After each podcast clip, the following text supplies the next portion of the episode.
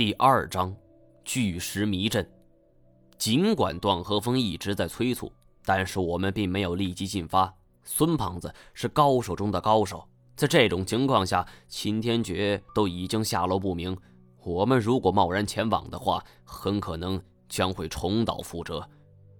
夕阳西下，太阳将我们的影子拖的是长长的。这一路上，段和风恨不得将车给开得飞起来。我问他为什么对秦天觉如此忠心。段和风自己说，他以前是一个囚犯。这个蝎子是年轻不懂事的时候纹的。说起来，那个时候就是年轻不懂事儿。上初中的时候，他很痴迷于《古惑仔》这部经典的黑帮电影。初中三年不说了，整座学校都是他的，甚至还敢拿刀砍老师。中学是必然砸了，索性也就不再上学了，进了一家工厂。结果因为跟工厂的女工乱搞男女关系，就被开除了。他一气之下就带着一伙人砸了厂长的车。虽然厂长报了警。但是段和风因为没有成年，只是口头批评，罚了点钱就了事儿。而此后的段和风是越发的肆无忌惮。而后来他干脆组织起了一个帮派，自称帮主，带着几十个手下和几所高中学校的校园老大叫板，愣是让他给赢了。而战胜了这一亩三分地上的所有高中，段和风就是越发得意了。他俨然以老大自居，叫嚣着。踏平整个县城，而从此以后，他开始招兵买马，购置器械。有不少在校学生为了寻求保护，都去投靠段和风。而这件事情在我们年轻人心中，甚至成为了一种信仰。很多人都说段和风仗义，其实，在内心深处，他们都只是想寻找一种保护。因为整天吃喝玩乐，段和风的钱渐渐入不敷出了。有人给他出主意。让他去收保护费，当然，一开始的目标也是学生，但是在十几年前，学生能有多少钱呢？虽然一开始也捞了不少，但是段和风开销却是越来越大。而没多久，他决定放弃学生这一块，转而把手伸向了一些娱乐场所，比如台球厅、KTV、网吧之类的。在一家黑网吧。段和风的一个兄弟去跟老板讲要收保护费的时候，老板直接喊人把他们是打翻在地。这几个人狼狈的逃了回去，告诉了段和风。而当天晚上，段和风居然带着五六十号人呢，就冲进了网吧，手里全是明晃晃的砍刀。很快，网吧老板就倒在了血泊之中。就这样，段和风就进了局子。监狱里的滋味并不好受。蹲完了耗子出来，段和风也一直没找工作。而这时候是多亏了秦天爵招他进了公司。段和风很讲江湖义气，知恩图报，历时数年就成为了秦天爵的心腹。末了，段和风是颇有感慨地说了一句：“要不是秦老板，我现在还不知道在哪儿呢。”以前没和段和风深入接触过，总觉得这是一个很辣的角色。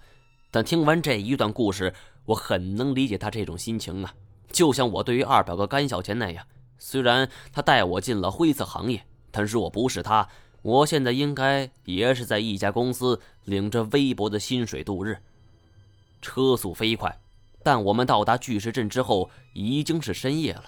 下车之后，放眼望去，一颗颗耸立的石柱仿佛是巨兽的獠牙，尖锐而且突兀，看上去不禁是心头阵阵发寒。这里是一处坑道，足足有一个足球场大小啊！而在坡顶就是我们所处的地段，停放着几辆车，有两三个人正在焦急着等待。见我们到来，他们急忙迎了上来。其中一个眼镜儿，竟然是带着我们出海，在游艇上接见我们的那个人。而见我们到达后，只是点点头，就将段和风拉到一边说些什么。金锁则在我旁边小声嘀咕。哼双面间谍。只见段和风说了几句话，眼镜点点头，冲我笑道：“嘿，三位老师，我们又见面啦。”我说道：“老师，你到底是谁的人呢？”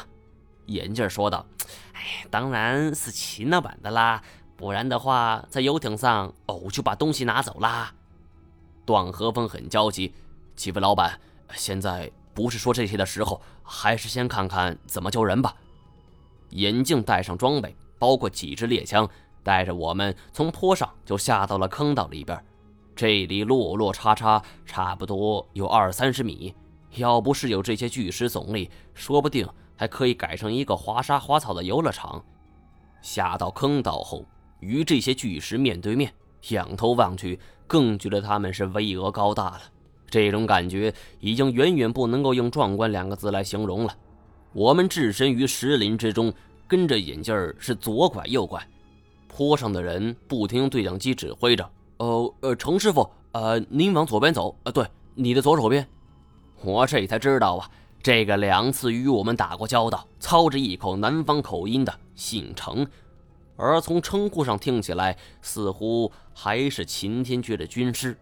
程师爷对我们笑道：“嗨，这过地方是个迷宫了，没有人在上场子，我们会迷路了。”金锁冷笑数声：“嗨，哇塞，程老师说的对啊，我们都跟紧呢。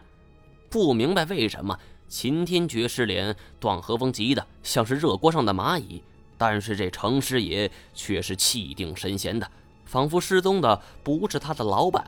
相比较之下，段和风这种人更容易让人钦佩吧。我们在这些竖立的石林中是不停的行走，大概十多分钟后，程师爷肩头的对讲机突然传来了一声“停，快停下”，语气是急促而且焦急。我们马上就停下了脚步，只见山坡上的伙计大叫：“动，呃动了！这些石头全都动了！”听着这句话，每个人都在沉默不语，面面相觑。我与金锁对视一眼后，心头涌起了一种熟悉的感觉。在八百媳妇古墓中，树化玉的迷宫之中，我们也遇到了类似的情况。迷宫自己在缓缓地移动。与这里的机关有着异曲同工之妙。段和风不耐烦了，他一把摘下对讲机：“你还能看清楚路吗？”“呃，看看不清了，石头把我们这边视线完全挡住了。”程师爷和段和风同时看向了我们，白爷爷已经慌了，这样的情况他还从未经历过。而我则是一把夺过对讲机：“喂喂，我是张一毛，你现在听我指挥。”伴随着沙沙的声音，那头传来了声音：“啊，是张老板，您吩咐。你现在移动自己的位置，看看能否看清楚我们。”而我这边话音还未落呀，那边已经在回答了：“张老板，我试过了，不行，你们外边围了一圈石头，我现在看不到你们。”问题远比我想象的要复杂许多呀！设置这道机关的人显然想到了我们这边还有这一手啊！有人在外围指挥，而机关启动后，外围就像是围墙似的给围了起来。而这样一来，就算是能够互通消息，外边的人也没法指通路径。而已经走入石阵深处的人，只有被活活困死了。这样的情况下，令我想到了一个十分有名的阵法——八阵图。诸葛亮。在于富浦设下了八阵图，困住了陆逊的十万大军。我一直以为这只是小说家的一种杜撰，而我更没想到自己有一天会被困在这种石阵之中。我不记得自己是第几次经历这种被困的局面了，所以这一次我并没慌乱。我问程师爷：“秦老板是怎么找入口的？”程师爷说：“呀。”原来秦老板他们二十多人进入石阵后是左转右转的，也不需要伙计指挥，很快就隐匿在了黑暗之中，谁也没注意。看来只能是自己想办法了。我抬头望去，月明星稀，我决定利用老办法，先想办法爬上石头顶部再说。以前看到巨石阵都是在照片中或者是别人的描述。这一次距离如此之近，不由得是心生敬畏。尤其是上边雕刻的一张张扭曲的人脸，两个狭长的眼睛，仿佛是充满了绝望与哀怨，时时刻刻都在盯着你。我掏出了飞天锁，荡了几圈后，就用手就勾住了石头顶部。哎，张老板，你小心呐！程师爷这句话让我差点就给泄了力气。我拽着绳索爬了两下，忽然觉得有些摇晃，而且这种石头并没有想象中那么的坚硬，反而随着我的动作是已经碎裂开来。这种硬度完全不像是石头，反而像是晒干的泥土。力气稍微大一点，那就会出现裂纹。我心说，感情豆腐渣工程不是现代社会独有的呀。这些看上去十分唬人的石阵也太不结实了。早知道如此，我何必爬上去呢？一脚就能直接给踢倒。而正想在这儿，忽然觉得脚下就是一空，一大块石头就被我给直接踩掉，打着滚儿就直接滚了下去，啪的一声，是摔得粉碎呀。突然听得金锁是大叫一声：“我操，毛爷不好！你快下来，快下来！”我身子一颤，发生什么事儿了？下边人已经是乱成一团了呀！只见白夜叫道：“哦，踩死他！快踩死他！”我低头望去，只看了一眼，就觉得是手脚冰凉，一松手就直接摔了下去。这三五米的高度，闹不好会摔断我的脊椎骨啊！但是此刻我已经顾不了这么多了。因为我刚才所处的位置，竟然全都是蛔虫的虫穴，密密麻麻的全是小窟窿，犹如蜂巢一般的。而我刚摔下来，浑身就受到了巨大撞击，已经没有力气再次爬起来了。而一只蛔虫见状，就迅速的移动了过来。我惊骇之下，想要挪动位置，可是却发现自己无论如何也动不了分毫。眼见这只蛔虫已经冲我来了，距离我脑袋只有十几公分的时候，一柄银色短剑以迅雷不及掩耳之势就刺了过来，蛔虫当即就被钉死在原地。我吓得是冒了一身的白毛汗呐！太贤就将我给拉了起来，我这才得知事情的原委。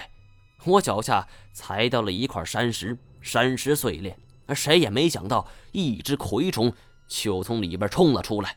而随后，巨石是寸寸的皲裂，大家都惊奇的发现，这巨石竟然是蛔虫的巢穴。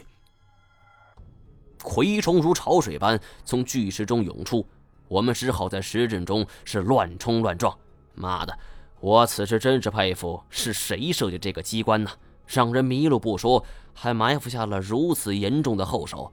你除非会飞，否则就是根本没办法。从形如迷宫的石阵中脱困，背后的蛔虫巢在月光的照射下映出了红彤彤的一片，就像是戈壁上着起了一团的大火。好了，以上就是我为大家所播讲的《锁龙诀》第四卷第二章的全部内容了。感谢各位的收听。